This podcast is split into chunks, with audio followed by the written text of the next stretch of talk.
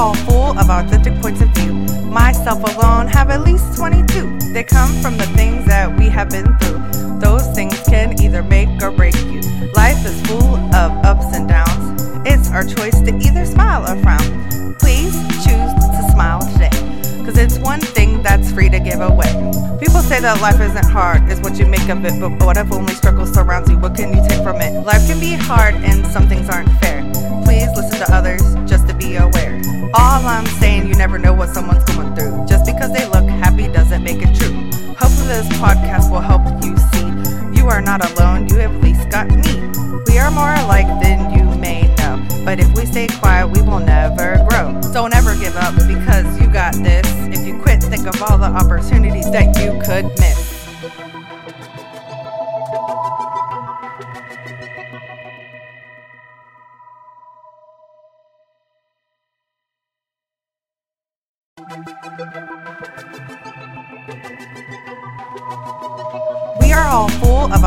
Points of view.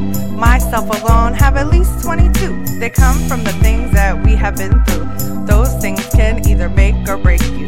Life is full of ups and downs. It's our choice to either smile or frown. Please choose to smile today, because it's one thing that's free to give away. People say that life isn't hard, it's what you make of it, but what if only struggle surrounds you? What can you take from it? Life can be hard and some things aren't fair.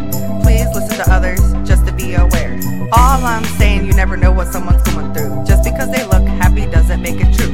Hopefully, this podcast will help you see you are not alone, you at least got me. We are more alike than you may know, but if we stay quiet, we will never grow. Don't ever give up because you got this. If you quit, think of all the opportunities that you could miss.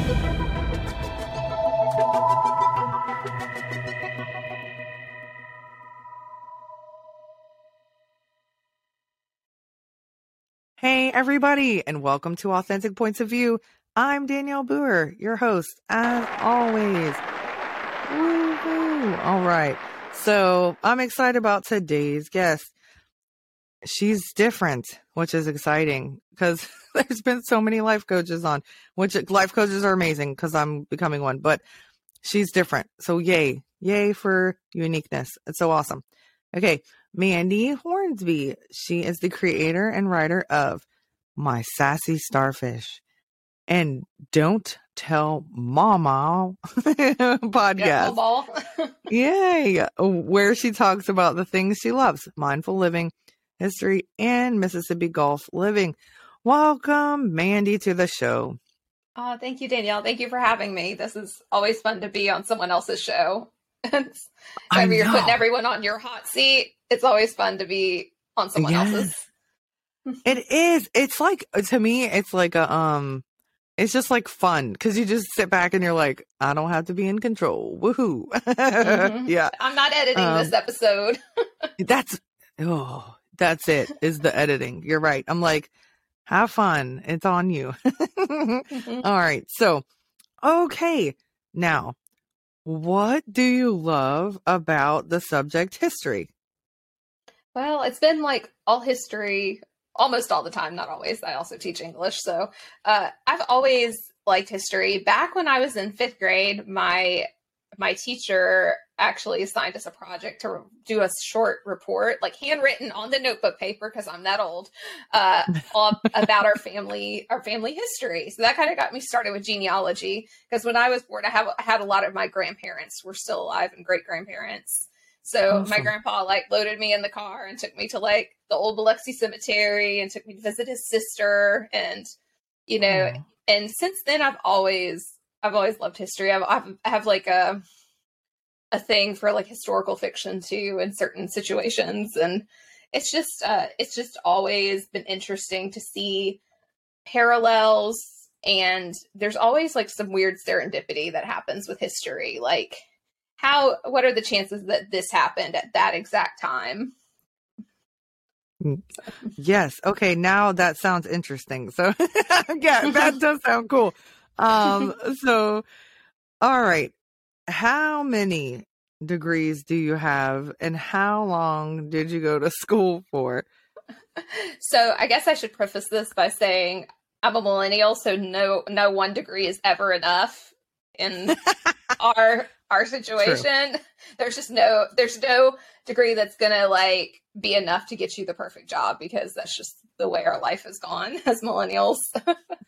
Um, I and yeah. actually I will preface this by saying to have a love for genealogy and history, you don't have to have a degree. Some really good local researchers I know actually just picked it up after they retired. They had other careers before this. Um, so mainly, I think if you just have like a a sense of making sure that you check your resources and kind of have a good BS monitor, you're okay with studying history. But my actual uh, undergraduate degrees in history and English, I have a master's uh, in history, and then I graduated with that master's. So I did like five years straight of college because I went straight to my master's and I did it in Edinburgh. And Edinburgh master's programs full time or one year instead of two, like most US programs. Wow. And when I came back, uh, my my fancy degree was good for working at Books a Million coffee shop.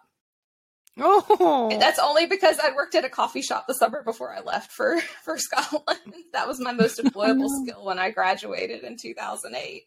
So oh. I worked in the oh. public library for a while, and then I went back and got my um, alternate route for teaching. I worked as a school librarian, and then I got a CELTA for teaching ESL because I got tired of being a school librarian. And then now I'm actually working on my master's in library science with a graduate certificate in archives. So I guess that's about like, ooh, eight years total of school, roughly, once I finish this program in May. Oi. Well, good for you. I have like all the school.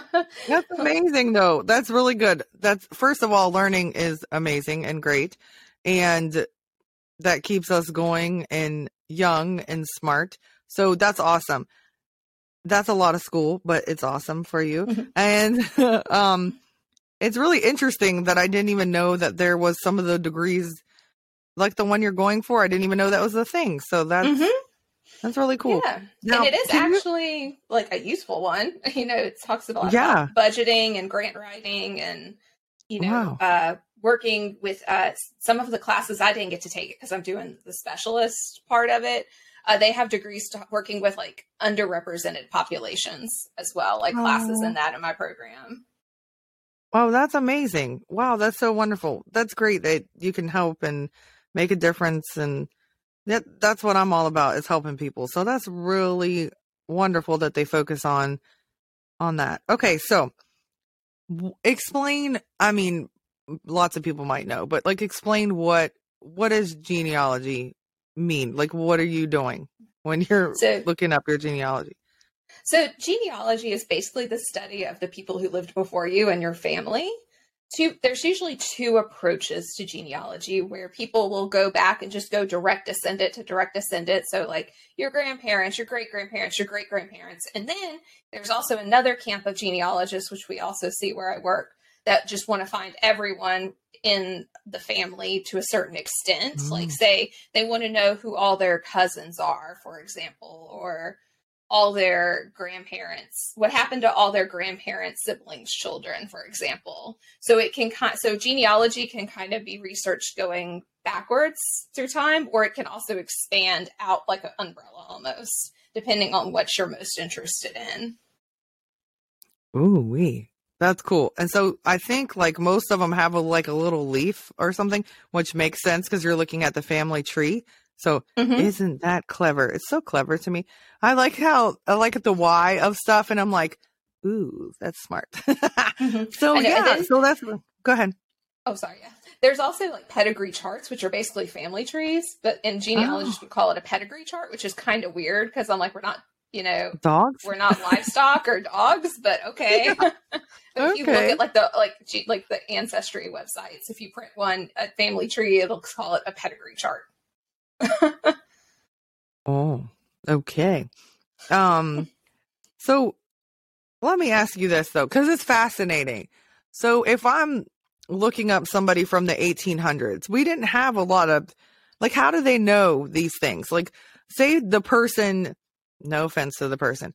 Say the person didn't do anything like even work a job or write something or like go on a boat. You know, some of them traveled on the Titanic or whatever, and then they have documentation of that or or made like a big thing in history or whatever.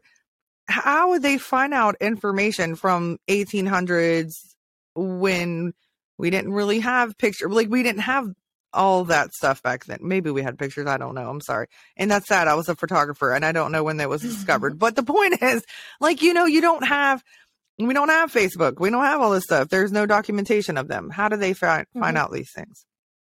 Some people get lucky and some people have like struggle. Like we see like a lot of people that there's say, and actually people that are noteworthy too. Sometimes they're kind of hard to get a, get tracked down mm. in certain phases of their life. Um, but what I find is there's more, there's not too bad on the 1800s because there's the census. Okay. Census is where you go and, you know, every 10 years and you tell, you know, say how many people in your household, where you're from, what you do. And the government holds on to it for like 50 something, 70 something. Oh, it's actually 72 years or something like that, roughly. And then mm. they'll release it to the public. So they do have the census, except for the 1890 census, it was burned. So there's no 1890 census. Um, Oh. Gravesite records are useful, church records. We really rely on Catholic records where I'm from, I'm from because we have a really heavy Catholic population because we were, mm. you know, and where I'm from, instead of being a British colony, we were a French colony for a long time. So we find uh, Catholic records. Uh, sometimes historic newspapers help, but don't expect it to be like a, an obituary like you would see today. You might see a passing comment where they paid their taxes. There are uh, records from the 1800s, like in my department, where we can actually see marriage. We have microfilm marriage records, oh. interment records, wills, te- uh, wills, uh, some land plots some of it too, people have to kind of get out of their comfort zone and go and have that awkward conversation at the courthouse. mm. With usually people who can be very mean. I know that kind of seems like a overarching. I, have just had a lot of weird experiences at the courthouse researching. So, so, so, so, there, there's just uh, different things. Sometimes you might luck out and there's a book that was published in the 1990s that someone had referenced a record that doesn't exist anymore say it was destroyed in a hurricane or a fire or something like that but it's it's sitting there on a random shelf in some library just waiting to be found whoa that is mm-hmm. interesting and i did not know you're teaching me so much that the the census was burnt in 1890 like the, everything mm-hmm. was destroyed yeah, there's only maybe a few fragments of it but yeah the 1890 oh. census does not exist oh that sounds like a conspiracy theory. Well I, will have to tell you about some from from my department we have. Oh yes. Please do. We'll talk off air because this is interesting. Yeah we'll okay. have to talk off air on so, that one but yeah wow. Okay. Whoa. Holy moly. Okay. That's that's awesome. So Oh my goodness. I'm still thinking about that. Okay. when okay, how far back can y'all go? Like cuz he said 1800s have census. So how far back is it possible to even find out a name, let alone anything else? Uh, so I have people, uh, and actually, I have a great my great uncle claims he's gone back to Charlemagne, but I'm not sure on that one. he gets a little precarious after after that. We can definitely, I have definitely seen people easily where I live go back into the 1700s, late 1600s, wow. um, and some of it's just a special case because where I live, and it just depends on too where you live as well and where they came came from. Uh, mm. Also, if they have any revolutionary past. There's a organization called the DAR, Daughters of American Revolution. You have to like match yourself with someone who fought in the American Revolution. So if they had any links with that, there's more than likely to be records because that organization makes such a push to keep you know the genealogy fresh and Aww. keep it up to date so it just depends i've seen i did have a cousin i was very lucky uh, before I was a school librarian, I did work in the department I've, i work in and run now for a year. And the woman I worked, one of the women I worked with was my grandmother's second cousin. And she had oh, traced oh, wow. one side of our family all the way back. Uh, she went to like, she took a train to Quebec back in the 80s to research. like she was wow. hard, hardcore. So I have a lot to to thank, you know, Miss Mary Louise Atkinson for for doing that. And she also had stories about like my great great grandparents that were just nuts that I never would have known if wow. I hadn't talked to her. So um, it just it, it's really uh, interesting. And then once you get back to like the 17 1800s a lot of us you know especially if you're talking american and canadian genealogy we came from somewhere else oh yeah so then you get Absolutely. into like language barriers and and uh, passenger lists and stuff like that. Wow. Okay. That is pretty cool. So, and how cool is that that you worked with your your grandmother's second cousin? Mm-hmm. And she's my grandmother's wow. second cousin. Yeah, she uh how amazing. She yeah, she is interesting. She started working in the library like the circulation for the library in the eight like later on, like and then she uh worked there from like the 80s all the way through Katrina, and then her last few years they transferred her and had her in local history. And she would just talk to all our patrons, and they could like if it was from a local family, she could just tell you all about them. Mm-hmm. wow, that's so cool. Yeah, she was like a walking like.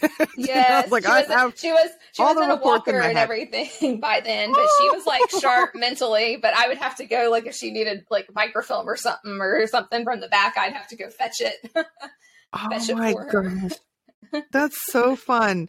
Uh, and I just want to tell you that I love your energy. You have awesome energy. Just wanted to let you know. So, um, you're welcome. Uh, let me ask you a question. Okay. So, this is a controversial subject. I don't really talk mm-hmm. about these kind of subjects, but do you feel like high schools teach 100% accurate history um, of like the country or the world? Do you think that's accurate? No. Okay. No, um I don't either. but I was so, just wondering. I will say in fairness, they have a short amount of time.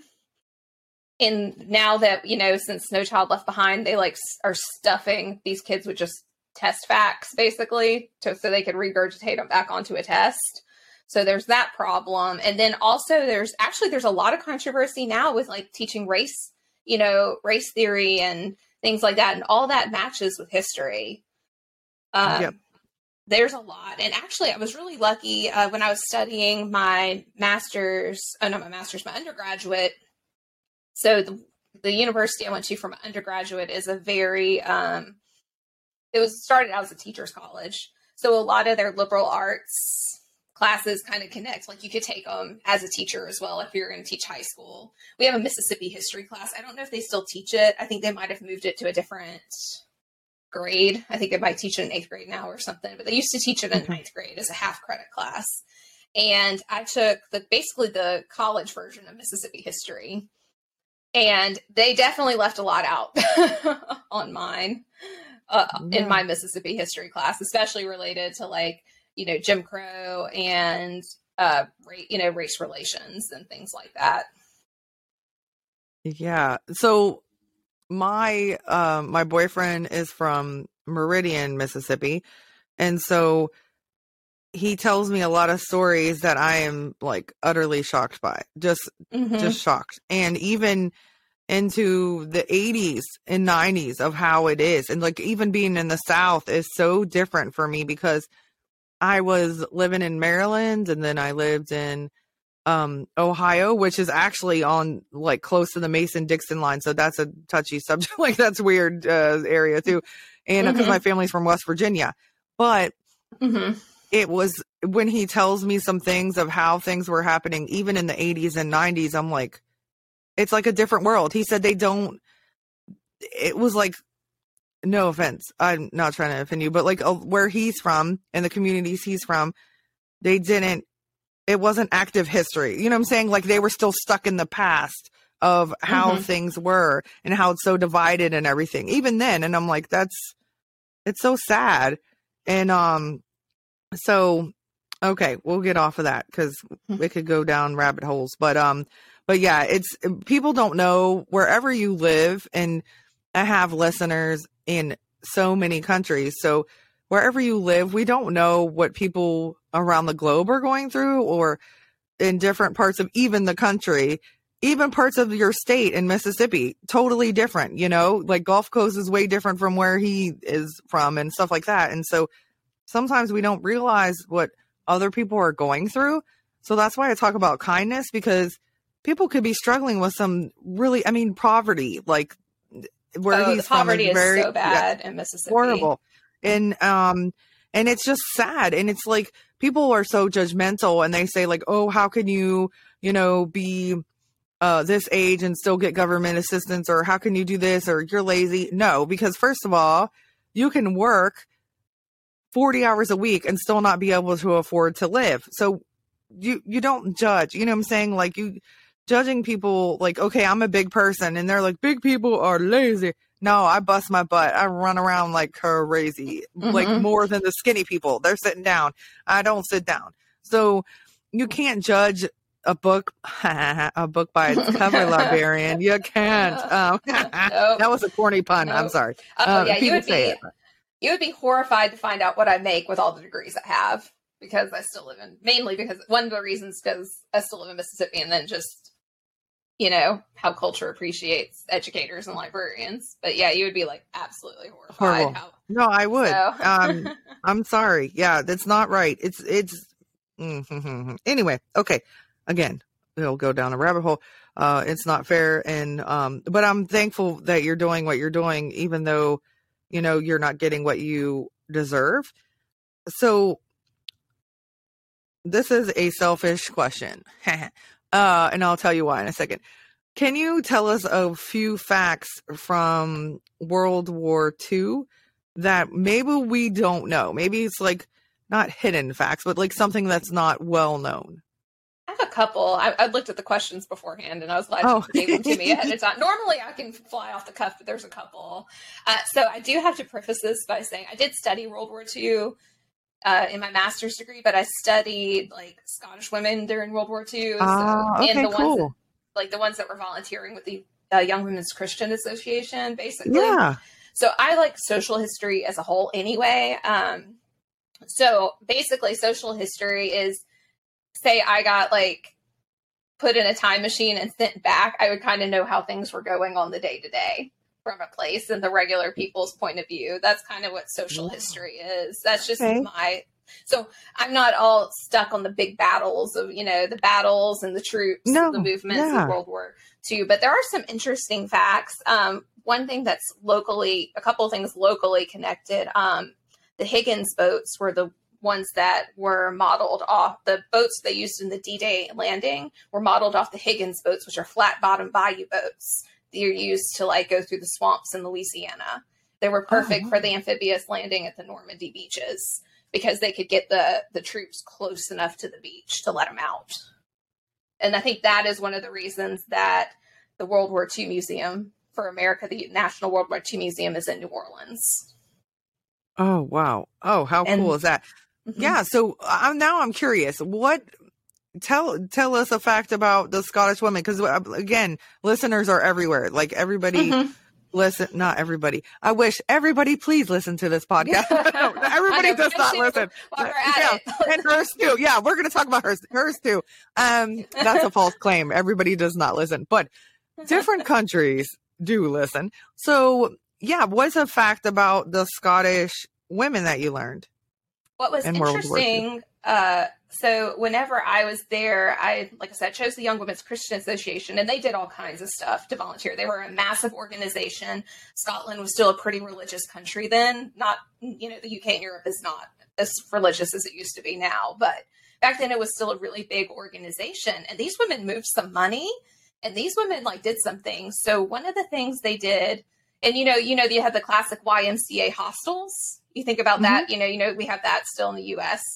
Uh, well, the Young Women's Christian Association took the lead in creating housing for the Women's Land Army. So what the Women's Land Army was is they would take these women from the cities, these young girls. It was one of the like groups that had the youngest entry age. So you could like join it when you were 16 or 17. The other groups you wow. had to be older. They would send them out to the farms to replace the field workers so they could go to war basically. Oh, and wow. Scotland is pretty is pretty rural, pretty uh, you know, you know, pretty full of, you know, different farmlands, different type of agriculture. So the Young Women's Christian Association would basically find the houses, staff the houses and manage the houses for the Women's Land Army, which was pretty cool. Um, and it got really funny because during war, there's you know people like to party and live hard during war, so a lot of a lot of Polish soldiers were trained in Scotland, so they had a problem with trying to keep the women away from the Polish soldiers. Oh, it, it, was. It, I read some like uh, you know some oral history accounts, and it was it was oh hilarious. Some of this was funny, like these these these like they had these like stodgy house moms that had to like keep these young ladies in line in the countryside. Women gone wild. That's so funny. Oh crap.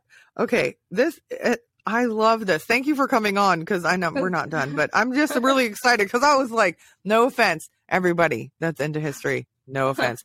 I am a nurse, so like I'm like mm-hmm. my brain isn't like that. You know I'm saying? We're all different, and I'm mm-hmm. very ADD.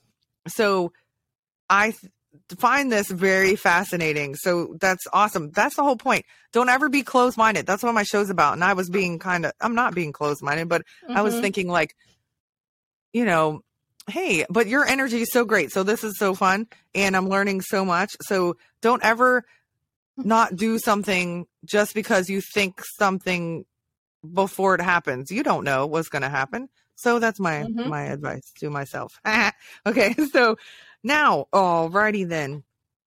What what are some similarities? So when you're in Scotland, and you said already one thing that the schooling was a year instead of two years. Mm-hmm. Wow, that's that's intense. And then what are some other just a couple of things that's different between Scotland and here? It could be anything culture wise, food wise, history. It doesn't have to all be about history, but anything um you know how they you said they were religious a lot but what other things kind of differentiate and i also have an uncle through marriage um he's my aunt's husband.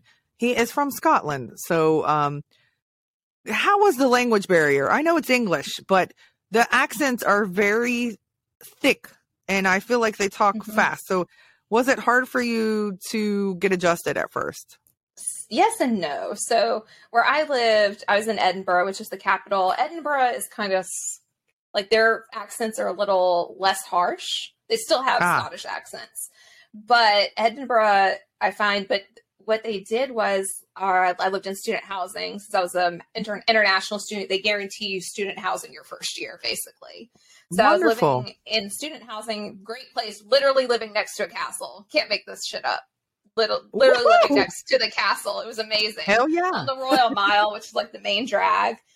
It was old. It was like older than the, the country. It was older than America. This dorm I was living in, basically stu- student housing, and we had uh we'd have you know people that would come to like fix like say like my window seal wasn't sealing right. So the gentleman that would come, I had no idea what they were saying to me. They were outside the city and like the general Lothian. Midlothian uh-huh. area. No idea. Our cleaning lady, it took me a minute. I eventually caught on to her her accent. Yeah. but if you find uh you find that the Scottish people, like depending on it's like anywhere in the US, even southern accents are not all the same. Mm-hmm. So it's kind of the same with them. Like people from Glasgow are different, sound different than people from Edinburgh. People from the Highlands sound different than you know the people from the lowlands. Yeah, so well, that that's interesting. that is interesting, but that's a good point because that's how it is in England too. So I love Adele. Adele. Okay. Mm-hmm. Um, she's Cockney, right? So she says like thank you and stuff like that. But mm-hmm. there's different, and I don't know all of them, but there's different um, areas and they all have different mm-hmm. accents that are distinct to that area, just like you said so when I first talked to someone from Alabama, no offense, Alabama, I did not understand what this guy was saying. I had no clue. And I just moved from the north.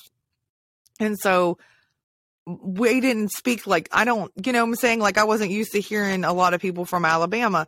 So I had to literally ask this guy, sorry, guy, I don't know where he is or what his name is, but I had to ask him to repeat himself like several times because I was trying to be engaged and pay attention, but I just didn't get it. And when I first moved here, nobody understood me. Nobody. So I had patience. I worked in Decatur, Georgia. If y'all ever heard of Decatur, they say Decatur where it's greater. Lots of rappers are from there too, which is cool. Uh, it's a really beautiful town. It has a lot of history there too. But there, like, nobody understood me. I would take care of the patients. I would ask them questions and I would say stuff like home and phone. Okay. People made fun of me so crazy. So that's how I talked. I'd be like, do you feel safe at home? And they're like, what the heck is a home? They don't know what a home is. Uh, that's not a word to them. So, so therefore, um, this lady from Southern Georgia would come translate for me, English to English. She would translate, and I'd be like, really, what's happening? I was so confused. But yeah, that's how it is. Just like, um, if you bring somebody from Boston here, they're not going to understand, you know, like we all have different dialects, just like in Germany. I lived in Germany, love it. I lived in Germany twice, and there's different dialects in Germany, like everywhere, every country, mm-hmm. I believe, especially Africa, because there's so many countries in um, mm-hmm. the continent of Africa, but even Australia, like everybody can has a different meaning for things or stuff like that. So um, that's why you have to be careful when you travel because you could offend someone or say something that is uh, not bad where you live, and then they're like, "Oh, that's the worst thing you could ever say," and you're like, "What? I didn't know." so, yeah, yeah, yeah. A lot of people ask me if I'm from the South, and I'm like, "Yeah, obviously." it just comes out in different ways. If I'm upset or if I'm worked up yeah. about something, and then also where I live, though, there's two different military bases. There's okay. a lot of uh, movement where I'm from, so we're kind of watered down a little, I guess you could say, our southern mm. accents where I'm from. Yeah, I was going to say no offense. Um, you do not sound like definitely how his family speaks and they're from Mississippi. Um, I couldn't understand my boyfriend for a long time. I mean, I'm serious. Like when we first got, got together, he knows that. And, um, and how I speak, and first of all, like I'm white. Well, obviously, hi everybody, I'm white. Uh, I'm white, and he's not white, and so he um he had never been with somebody that wasn't white. I mean, that wasn't black. So that was hard for us to like not me because I've dated a lot of um black men. That sounds bad. A lot. Woo. Uh, that's a different show. No, I'm so silly. I'm sorry. Um, that's a different show uh, entirely. Uh, so I have dated men, uh, okay, from that, from, um, race, um, African American men. So it wasn't different to me, but the Mississippi, the accent and mm-hmm. how his family talks, like they cut off the end of stuff. They don't say the last two letters of the words. And I'm like, what? Like, like I don't understand. Yeah. and like yeah, and then stuff is like smushed together and you're just mm-hmm. like just like I never knew that it was spelled Quitman because that's not how it sounds to me. It sounds like Quickman. I don't know. Yeah. When he says mm-hmm. it, I love him. I knew exactly by reading it when you sent yeah. me that email what it was. I don't know. yeah, I'm like, I don't know. And then so like, I love him. I'm not talking bad about him. He's so smart. He's so intelligent. I'm not talking oh, bad yeah. about anybody. I'm not saying. I'm just we, because we brought that up in our podcast. We said no matter someone's socioeconomics or the way they speak, it does not yeah. indicate their intelligence. No, it is not an indicator not. of intelligence for sure. No. Yeah, it, it definitely isn't because there are some words that you know he knows that I might not know. And then there's also slang. So where he's from, he speaks in different terms than I do. That doesn't mean that you don't know what you're talking about because he does. He's very intelligent. He looks everything up. That's what he I mean, he looks every he actually looked into his genealogy too but um he looks everything up because he wants to have information. So mm-hmm. he he's very very smart and his family's very smart. So i you never judge again librarian a book by its cover because just because people aren't pronouncing the words or i cannot spell okay? But i'm not stupid. I'm i think i'm smart but i cannot spell worth a darn. So um you know that doesn't make you stupid. There's everybody has strengths and just because we don't speak like each other or the words or like I said, like they literally cut off letters of the words and say it like different. But that doesn't mean that they don't they're lack knowledge or they're stupid or they don't understand things. That's just how they speak. And that's okay. We all are different for a reason. If everybody was the same, buh, It boring. was so boring. Uh, and I was telling someone the other day, actually, I was like, I was like, it took a while, but you know, it took like two Oxford graduate professors, several degrees, and learning to be an ESL teacher to take the trailer out of me. So, I mean, you know, it's, you know, like you wouldn't know, like speaking to me, I grew up like in a trailer in South Mississippi, you know, so Yeah. And guess just- what? It's all good. That's what made good. you. You are who right. are. Right. yep. That's what Mhm. made you who you are. Who cares? That's the whole point. Nobody would Mhm. look at me as a nurse right now, like, and say, that's why I do this. That's why I'm starting to become a speaker and a life coach and all this stuff. And I want to start talking to high schools. And Mhm. They nobody would look at me and be like, "Oh yeah, she lived in a homeless shelter." Yes, I did when I was pregnant with my second one. She has Mhm. fifty, hundred baby daddies. Just joking. I only have a few. Three. That's a lot. Um, you know, like I literally I witnessed my brother commit suicide on the telephone. All these things. Like you would never know that I went through this stuff. But guess what? I did, and each situation made me who I am today. All the things that we go through, you know, like you living in a trailer, a trailer is still a home. Guess what? You can have a happier home in a trailer than people that are in an abusive Mhm. relationship in a mansion, right? Mhm. Or, you know, it doesn't matter what you what situation you grow up in. It it matters your your values and your morals and your everything. Like that stuff matters. Like you know, who gives a hoot nanny if you if you grew up in a uh, with wolves? I'm just joking. I'm just, I don't know. Or in the house Mowgli. or No, whatever. and- yeah.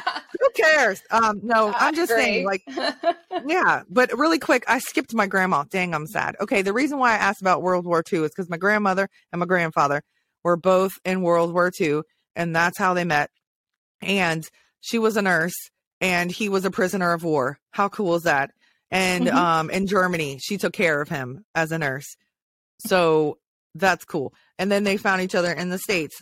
So amazing. So I just wanted to bring that up. That's why I asked about World oh War yeah, II. we love that Um, type of stuff. Like yeah, yes. it's it's like all these like connections. There was actually uh, several big POW camp, German POW camps in Mississippi.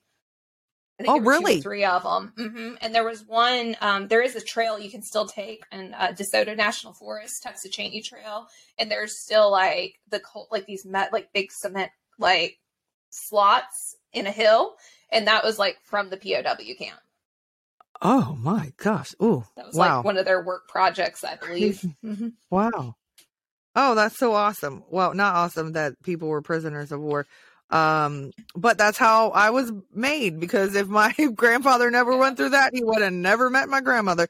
Um, so there we go. We go through trauma and different situations and then it can turn into something beautiful. So, um, all right.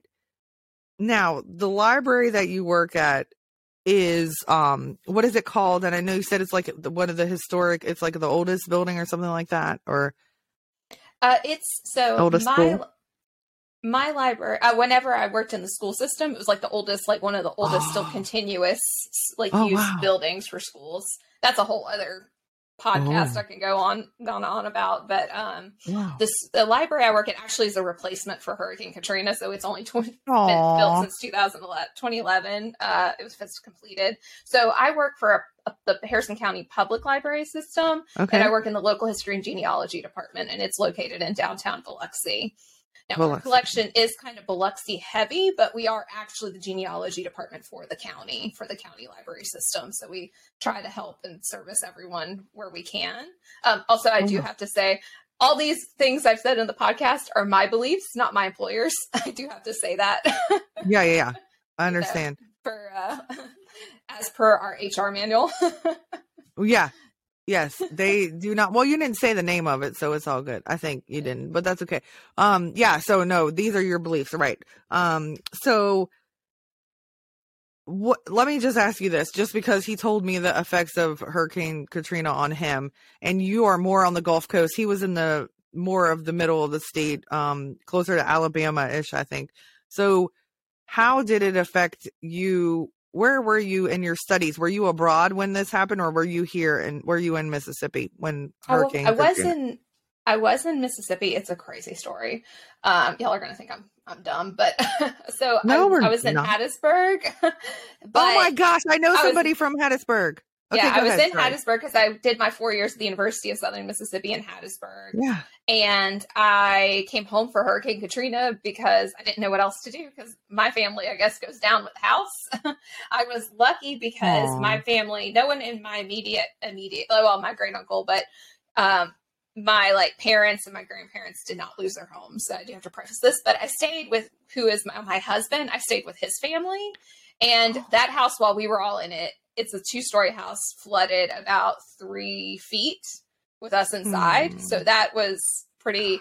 It was pretty nuts. There was um, they live in a cul-de-sac, and basically this is the error, the the fatal error a lot of people made that we also made was that oh it didn't get the water didn't get that high on in Hurricane Camille, which was the big hurricane that hit in '69, and they were pretty they're pretty high on a hill. Like if you see for for South Mississippi is pretty flat. They're kind of have they're Mhm. kind of built up on a hill, and uh, it was crazy because the pier from the from the from the Air Force Base across the bay washed up. All the houses at the end of the cul-de-sac were slabs Oh. it was it was nuts and there was uh yeah there people died in those houses like you know like five houses down so it was Hmm. um it was a terrible uh it was such a terrible thing. And then you have a guilt afterwards if your house like is still standing. Right. but but you're still dealing with all these feelings because there's still a lot of loss. Even if you didn't lose your physical house there's a lot of loss of memories places you grew up uh, the way things are. It still doesn't look the same. And it's been you know 15 plus years.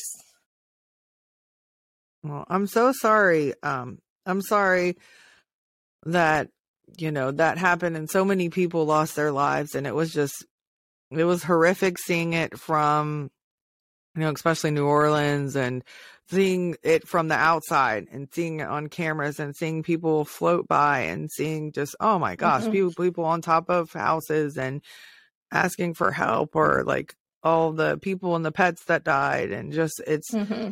oh, it's it's devastating and um you know i'm sorry that that happened but then i know that oh my gosh i think like even new orleans they're still trying to rebuild like still doing like you said it's Mhm. not the same so wow. And i bet you did you guys lose a lot of history in the hurricane? Mhm. i mean like was yeah wow. Yeah there's there's several layers on, on the gulf coast where i live where we've lost history. One was hurricane camille in 69 and then they did something called urban renewal especially in the city of biloxi in the 70s so what that was was redoing the streets making like these bigger like blockier buildings. They bulldozed several really cool old buildings that it just makes me cringe thinking that we don't have those anymore. And then um and then hurricane katrina. So it's kind of a game we play in my department where it's like was it camille katrina or urban renewal that did that building? Oh no that building in.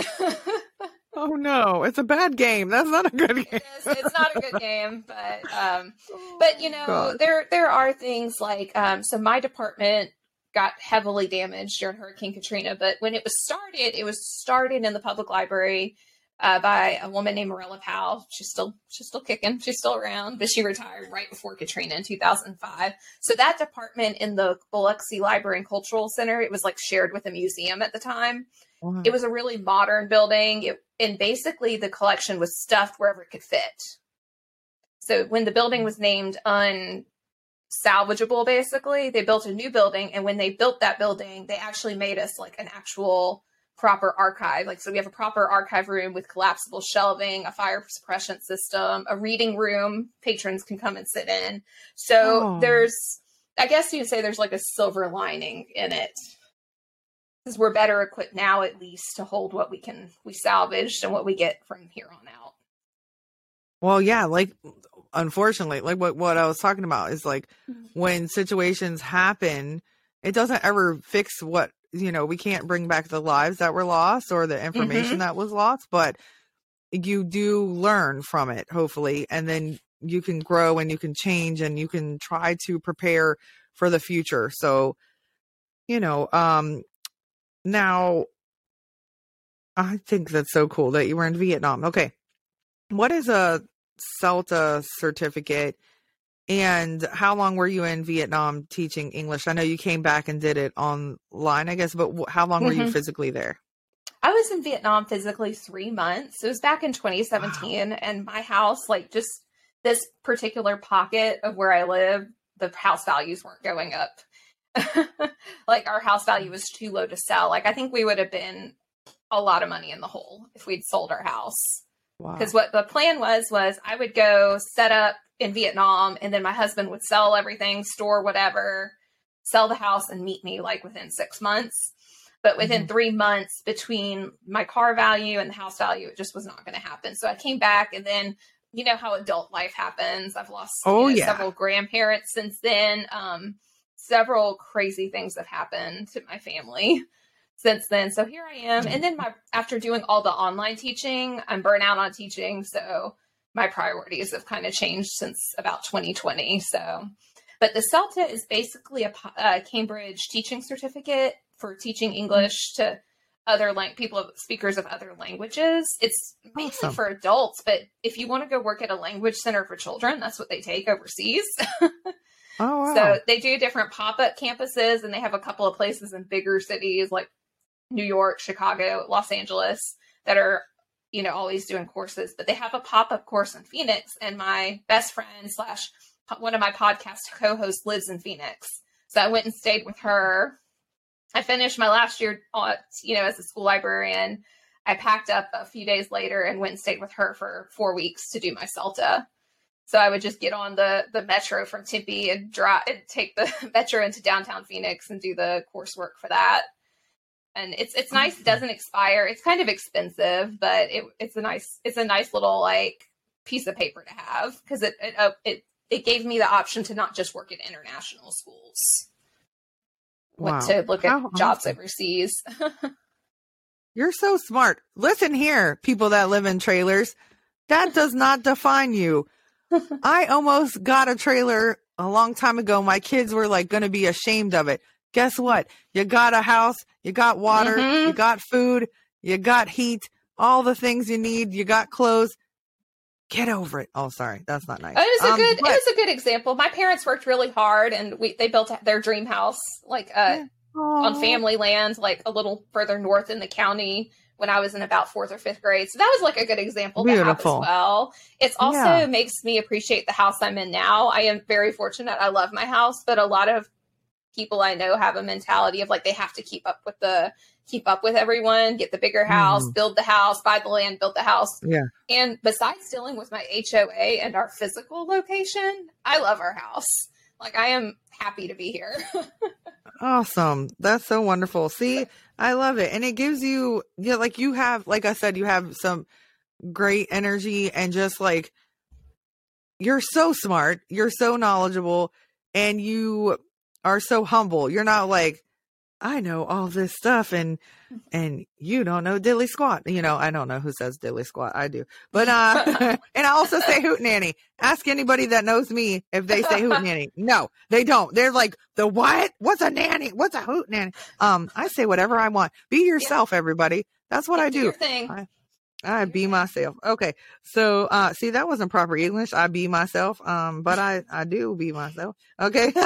All right, now I'm so silly. Really silly. I, I I like to be silly though because it helps me get through the uh the times. And I have kidney stones right now, so it oh, does no. not feel good. Yeah, no, it's all no. good. Uh okay, so tell me the most interesting fact about Mississippi that you know. It could be Gulf Coast anywhere and I don't care where it is in Mississippi. What is the most interesting fact or your favorite fact about Mississippi? Uh, well, I know more about like the Gulf Coast than I okay, do. yeah, that's fine. You know, but there's some interesting things. Uh, our man-made beach is the longest man-made beach in the world. It's oh. 21 miles from Ocean Springs to Henderson and Pass Christian. So that's kind of interesting. Barq's Root Beer was was founded and bottled in Biloxi originally. Oh. Until they sold it to Coca Cola in the 90s.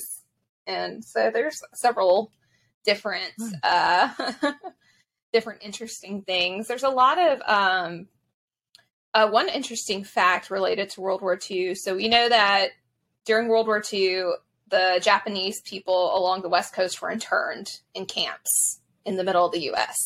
Oh. So by Wow. FDR. FDR did a lot of good things. This was not one of them for sure.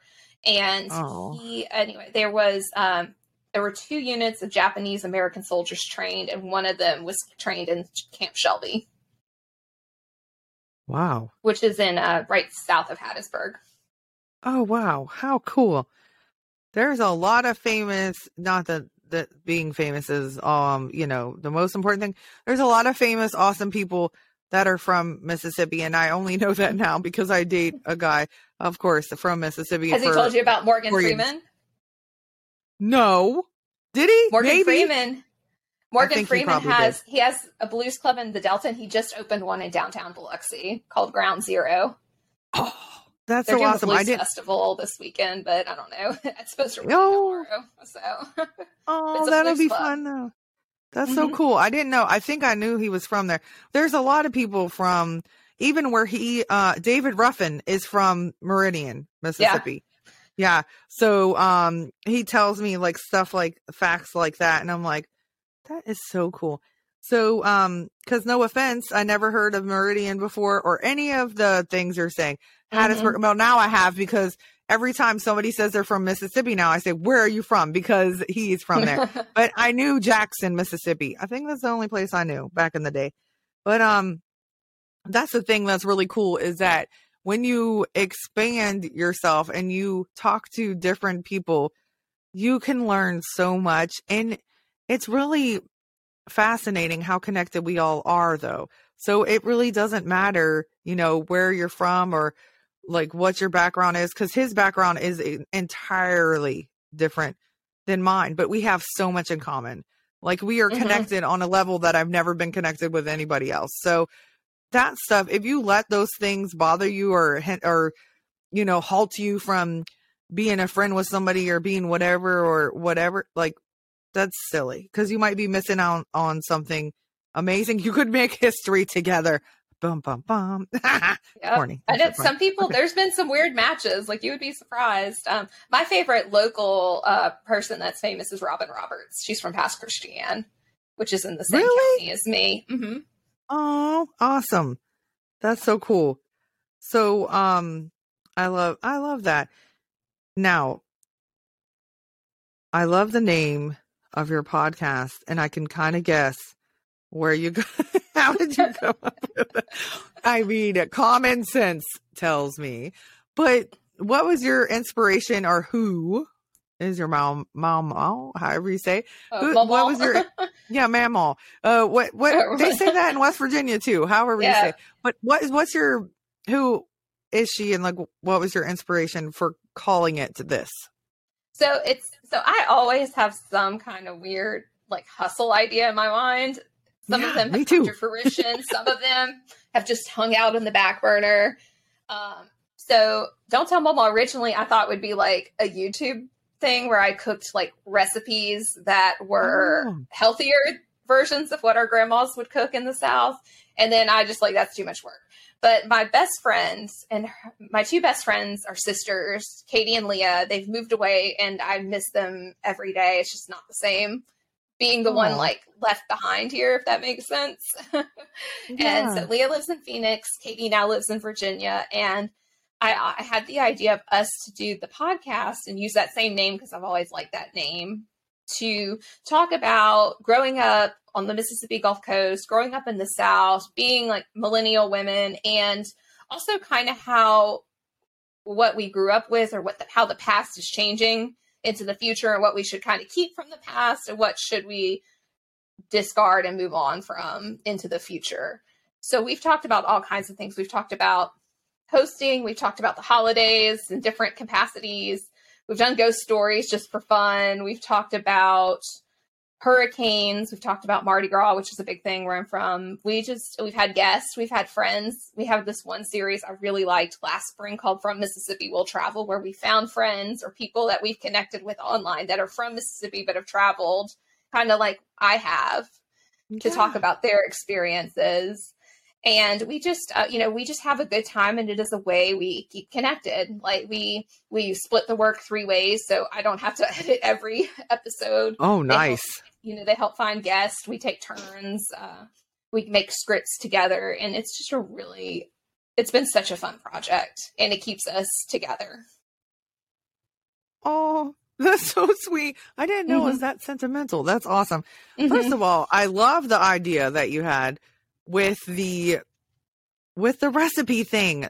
Maybe you should eventually do that if you have time. yeah. Um, because because that's such a smart idea because he talks about like again no offense to mississippi but if you look it up it's like one of the top obesity states like for because of the the food that they that they consume. Oh yeah or it could fried. also yep. Vegetables have meat in them that's right. You can't be a really good though i oh, bet Oh, they yes. cook really good Yeah. Like, That's what he said. Yeah, I feel bad for being. See, I'm lucky. Look, nobody take this the wrong way. You might. I don't know. I'm lucky. I'm glad that I'm a white woman that puts seasoning in food because yes because like we have this thing. It's really funny. Like he just said it the other day, and I don't want him to. He's he's not racist. He loves me, but he is not used to. You know, what I'm saying it's been four years. He's still not used to stuff. We got food from somewhere, and he said something about. It seems like your cousin made this or something, and it meant that he doesn't even know my cousin, but he just meant like there's not. A, I said it's not seasoned, and he goes, "Nope." And so, so that's the thing, right? So his Mhm. family, yes, they cook so well. Like his, he grew up with a lot of family members because of his situation, and so his like aunt, aunt um, anime, and like Big Mama, and all these people, and so like the food and stuff, and then I'm like. I cannot cook like that. But you know, you it's okay. So he also is part Jamaican. So I have to I've tried to make things, but guess what I found out everyone? That's restaurants have it. So I just buy it at the restaurant. you probably Because- find it in Atlanta. oh yeah, we do. There's Yeah, a lot yeah, a of lot. um Jamaican yeah. So Mhm. that's the thing I love about Atlanta. So history wise, there's a lot of history and US stuff that happened in Atlanta that is good and bad, uh sad and different things. But it's amazing. Like Martin Luther King Jr.'s uh, house, the childhood ho- home is here. I want to go there. Um, the civil rights. There's a civil rights museum. There's um, I think there's even like a Holocaust museum. There's so many like right around me. Like everything is so close, and um, and so yeah, there's so many awesome things. The the Olympics was here, so we get to walk by. The Olympic rings are out in Centennial Mhm. Park. It's really cool. Um, okay, so that's really sweet that you stay connected to your friends, and also because editing is not my jam, that you get to share the editing. yeah, and then one of my friends, her husband is a guitar player. Like he's a professional. Like he he has a master, like a PhD in classical guitar, and so he is a boss with sound editing. Like a Oh, boss wow. with sound. So if we have an issue with sound, we just give it to him, and he he handles it. That's beautiful. Connections are awesome. Like it's really good to have connections with people. So okay, Mhm.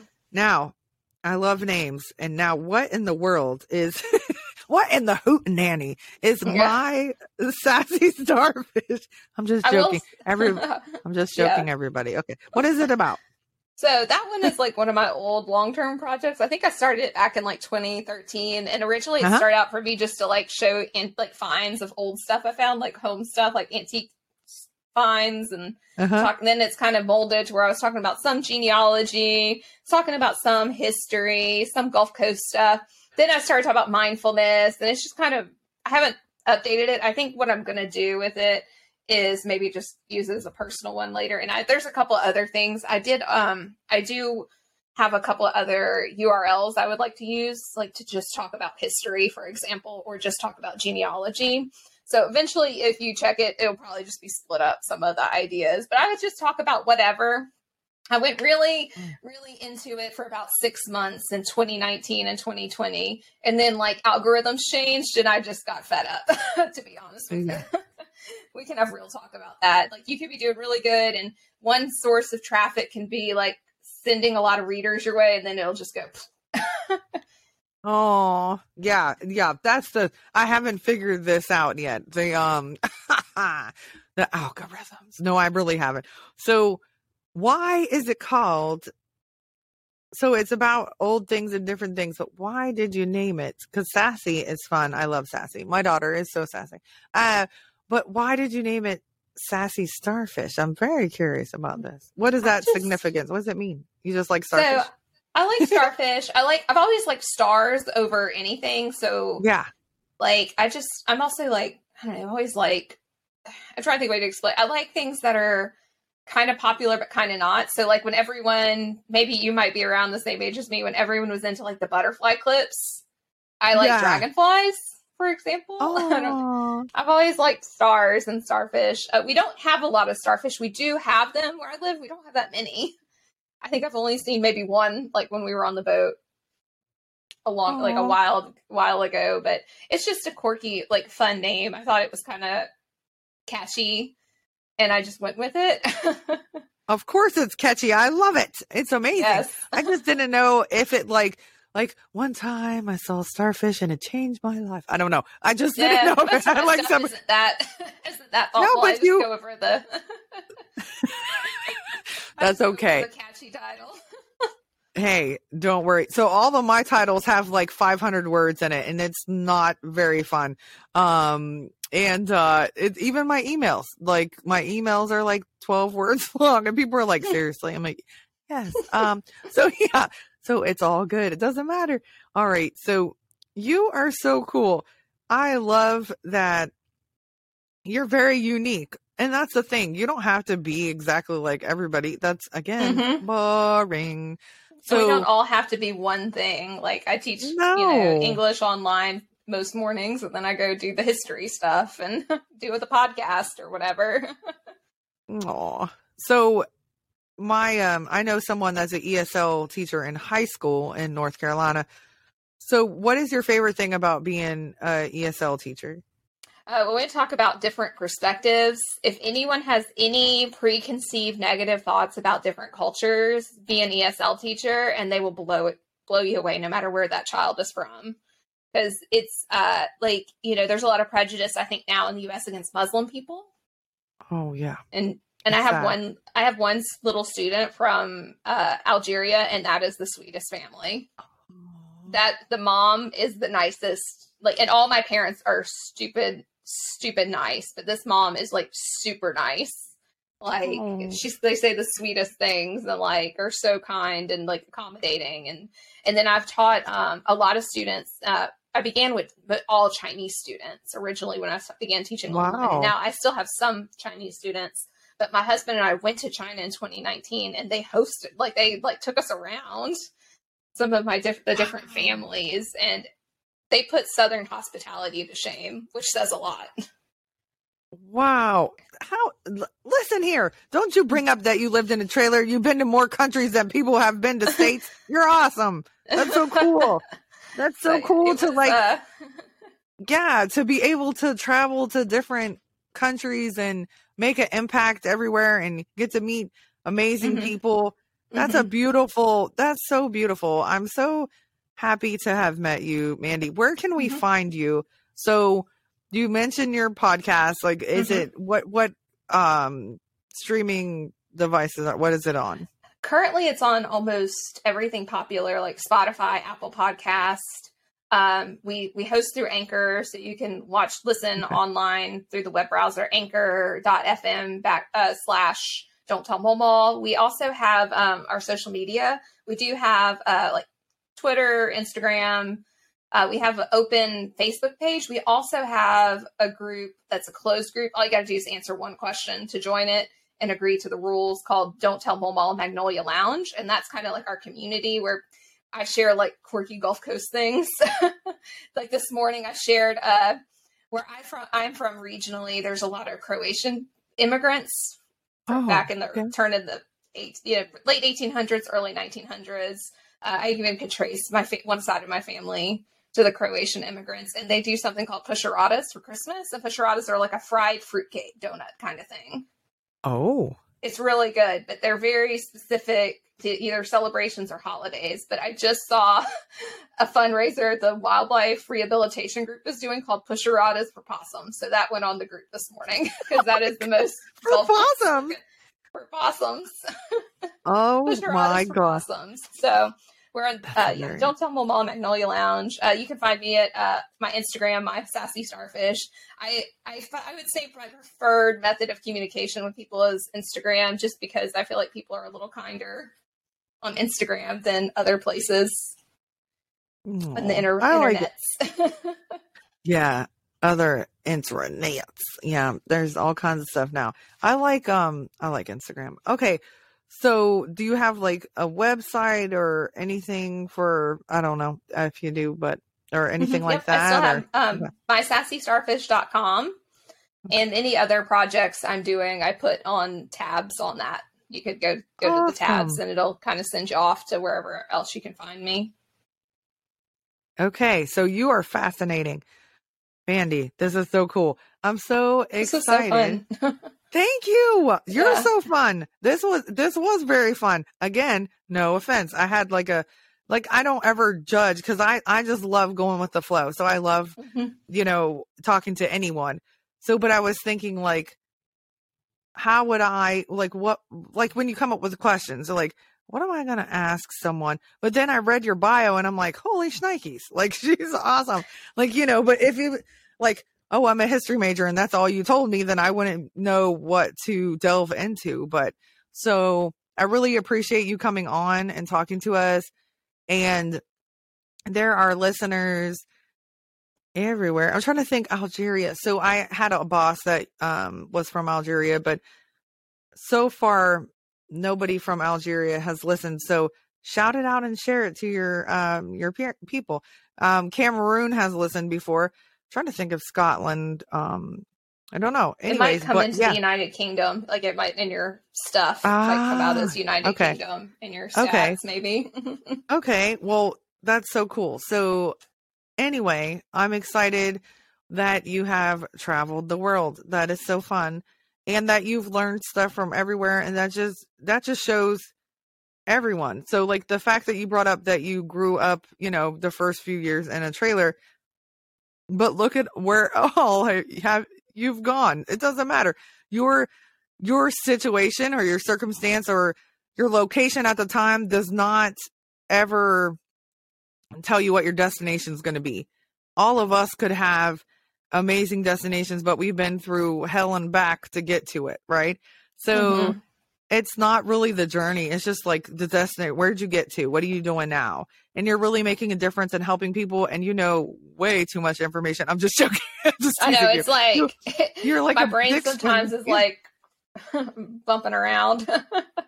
Yeah, well, that's how mine is, but I think it's just the ADD. But it's not facts. It's just like whoosh, whoosh, whoosh. I don't know what it was in there. Well, what's happening in there, but uh, no, but that's amazing. And the fact that you remember all this stuff, I am impressed for real. so, I think you're awesome. This was so fun, and you have like great energy, beautiful smile. You just seem like such a good person, and it's so great that you're helping all these kids doing uh you know english as a second language that's what esl stands for right? So Mhm.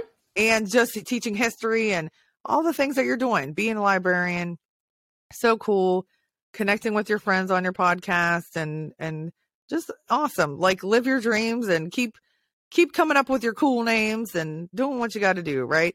So thank you so much i really appreciate you for coming on and uh sorry i'm like woo i'm i'm so silly but sometimes it's a Thank you for little too much for people.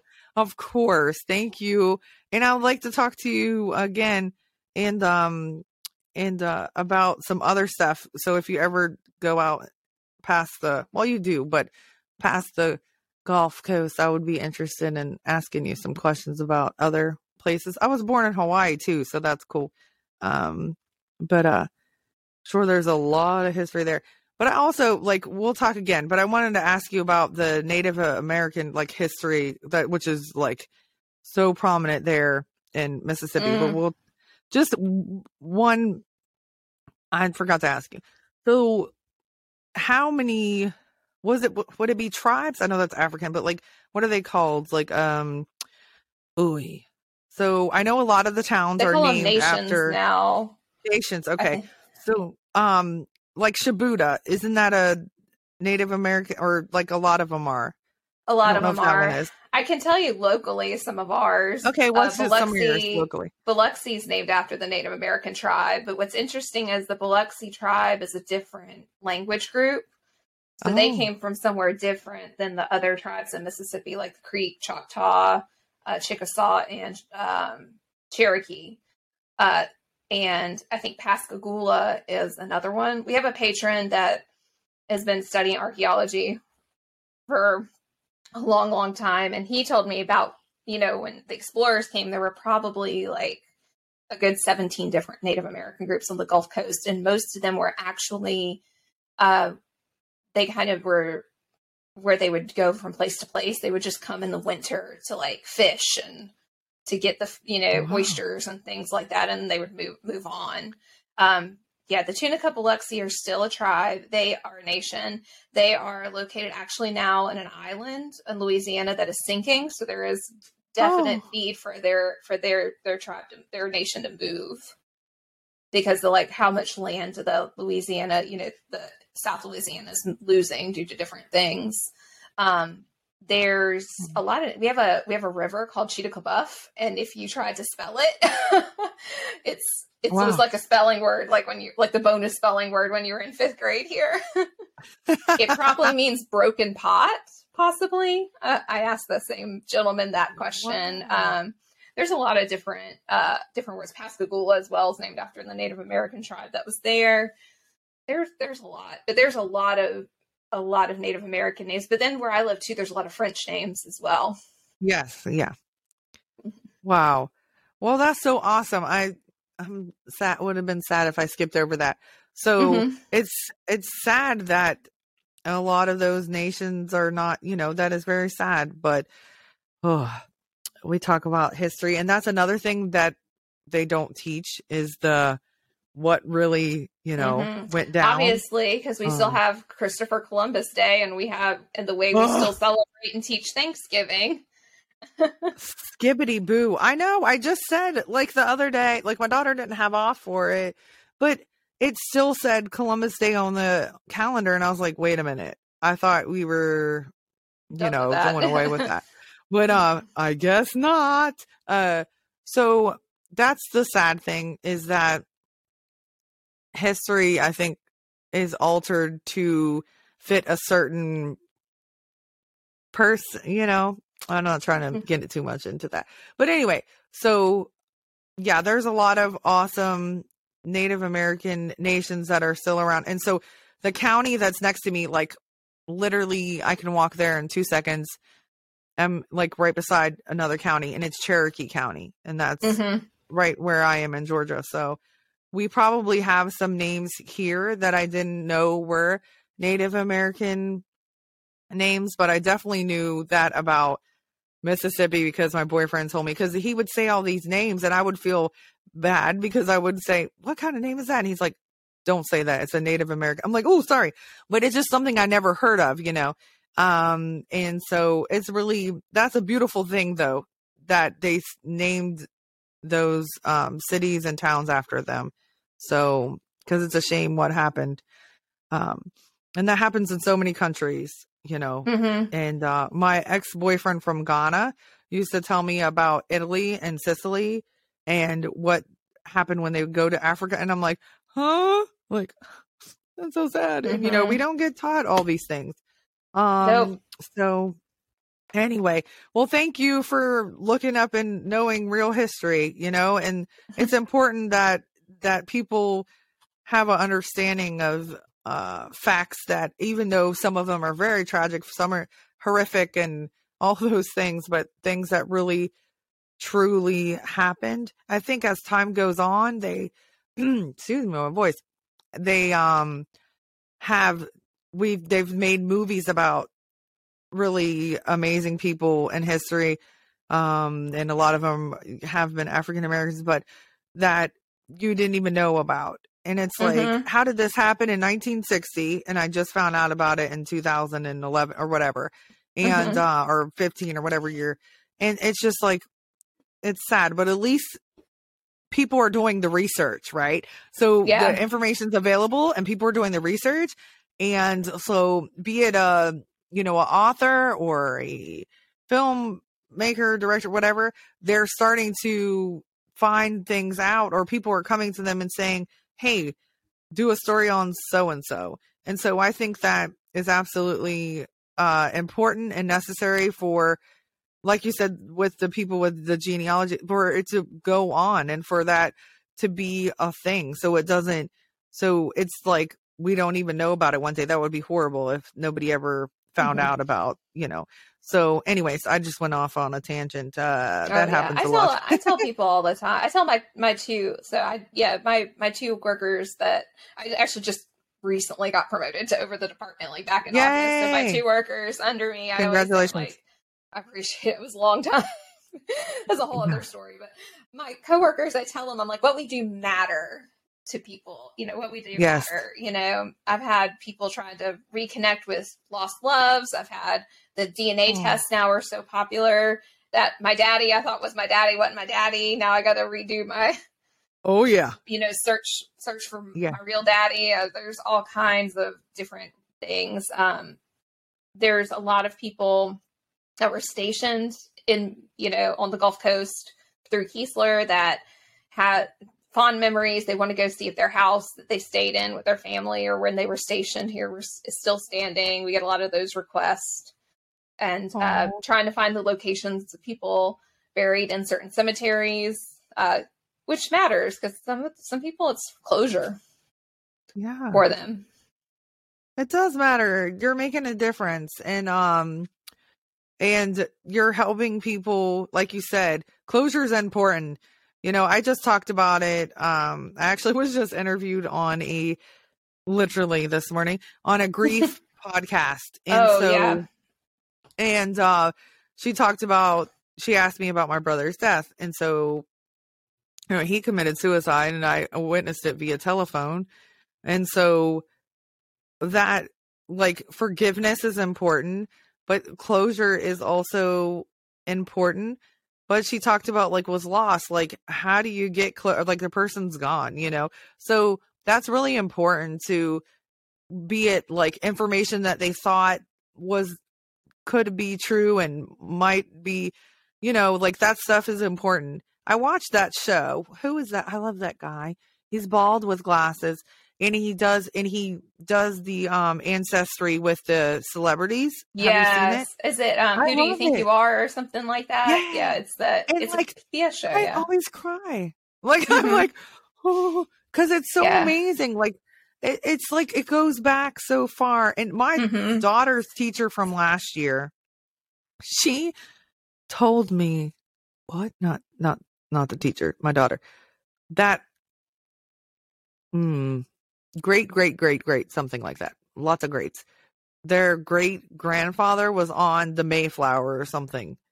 And I Yeah. was like, whoa, like great, great, great, great, whatever. Mm. And um, so and there's some history that you know we might say like everybody's different, and and we might say like, oh, that's horrible, but still being a part of that history, unless it's like we don't want to talk about Germany and all that stuff, that's not good. But anyway, because I lived in Germany and that stuff was uh horrific too. Yeah. but yeah, we- so yeah, sometimes you might Well, find Jim out Crow. something that. Jim Crow was Oh, pretty yeah. horrific. Yeah. Oof. Ooh. It was so bad. Um, oh, but yeah, you might find out something that you're like, my family was part of that. Oh boy. Um, but it's the truth, you know, it's like, it's part of, but that's not how you are, right? So even if you find out something negative or Mhm. bad, um, that doesn't define who you are, but it gives you some side of like, could give you Mhm. information to something, you know what I'm saying? And be like, oh, okay. Um, but yeah, so all of it is fascinating and everything. And working where we work, we have to have 2 Mhm. sets of gog- like goggles on. We have to look at it from the perspective of the time, We have to look at it from our Yeah. perspective looking back. And it doesn't make it okay. This is, I'm going to preface this because it could come, Right. come out wrong. But I've told this story several times on my podcast and another podcast. Like I had a great grandfather who was county supervisor for 30 something years. He was the president. He was like one of the big people who got the beach going, the man made beach Mhm. going. And he was actually pretty, uh, I'm trying to think, I wouldn't use the word liberal, but he was actually pretty sympathetic to the, to the black cause and the black communities in, in Wow. Biloxi in particular. Like in the parade, like when they did the parades, he'd get off and like shake people's hands on the black side of the neighborhood. He would go like to the Catholic church and like sit for like, you know, like baptisms and things like that. And there's been a lot, and even we found a newspaper article recently when uh, the, the, you know, the group of civil rights, you know, activists on the coast were trying to desegregate the beach, basically.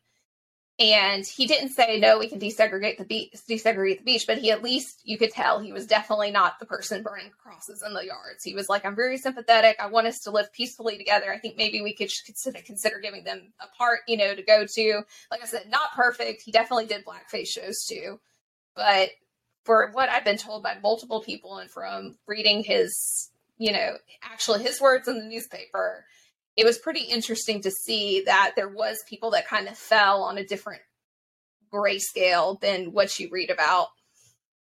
Yeah.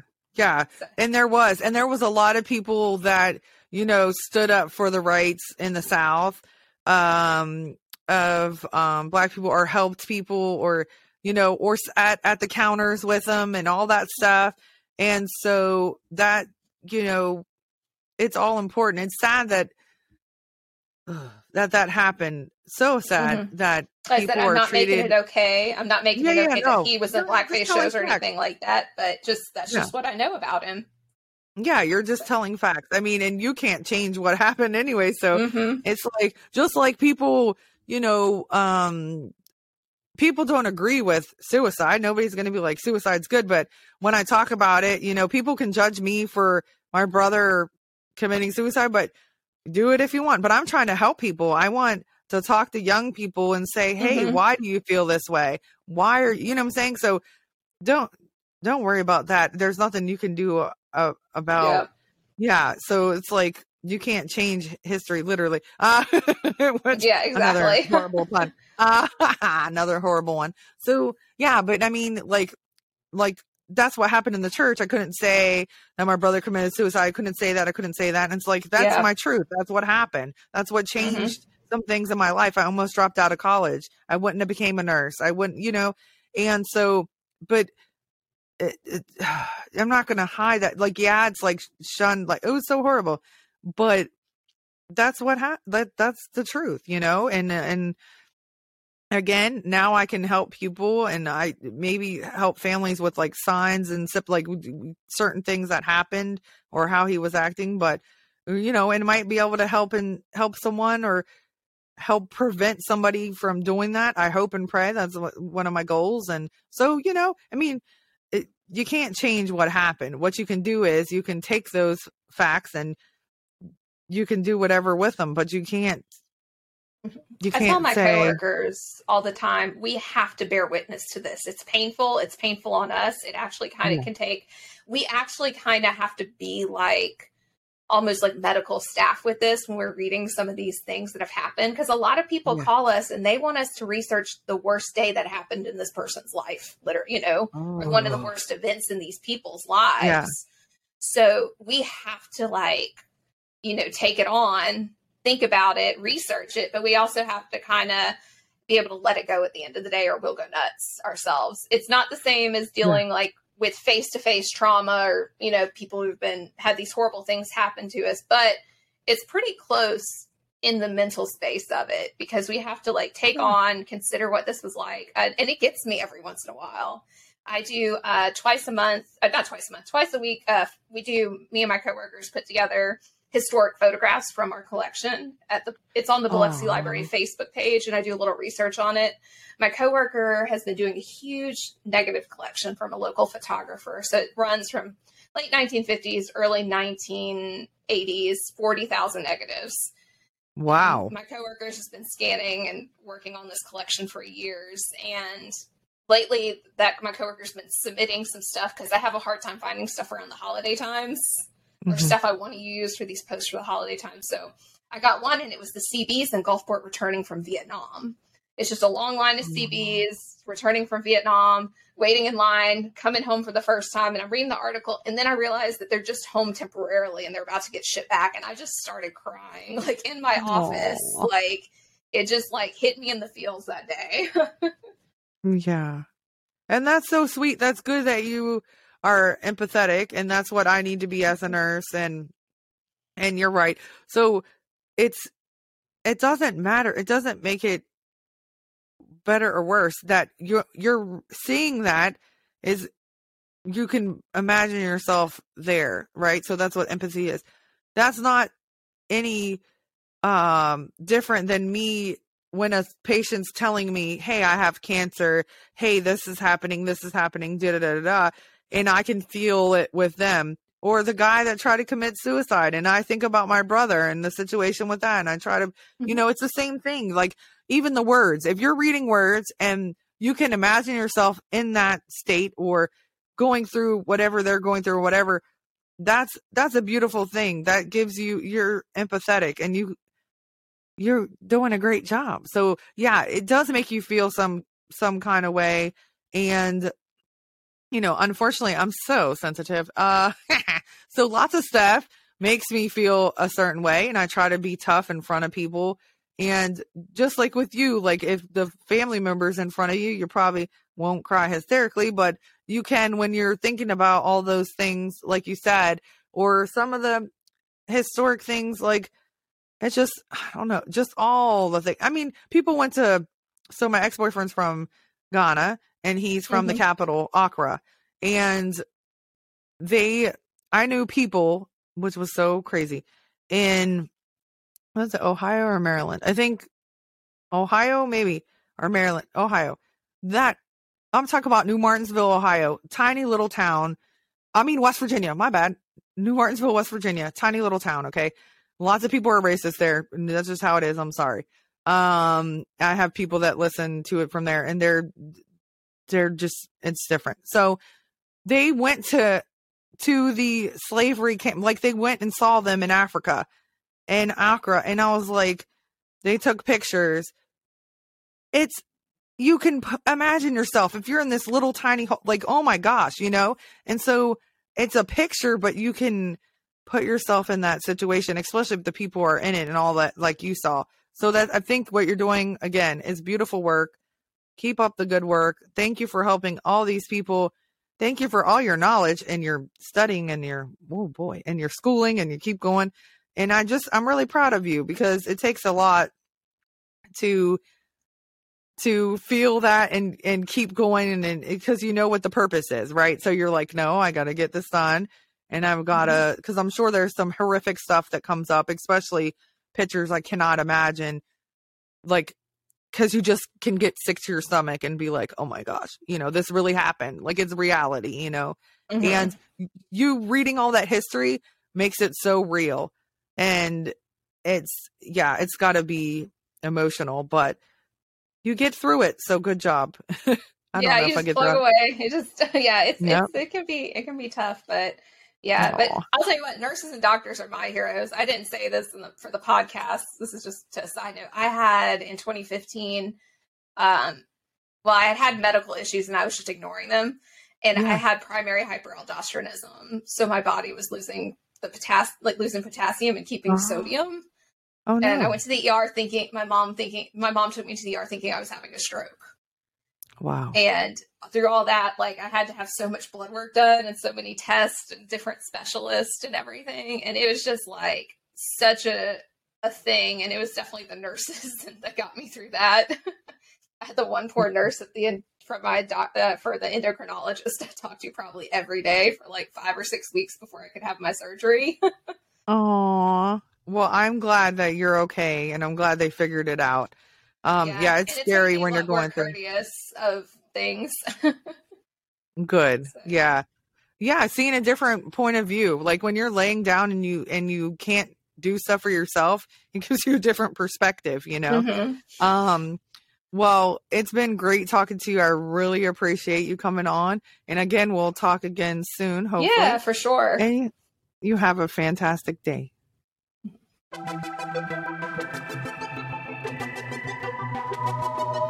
Thanks for listening to Authentic Points of View podcast. I hope that something you heard today changes your point of view.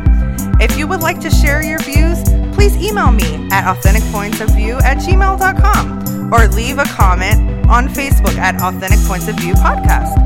Remember, always be mindful of other people's journeys and have open ears and an open heart.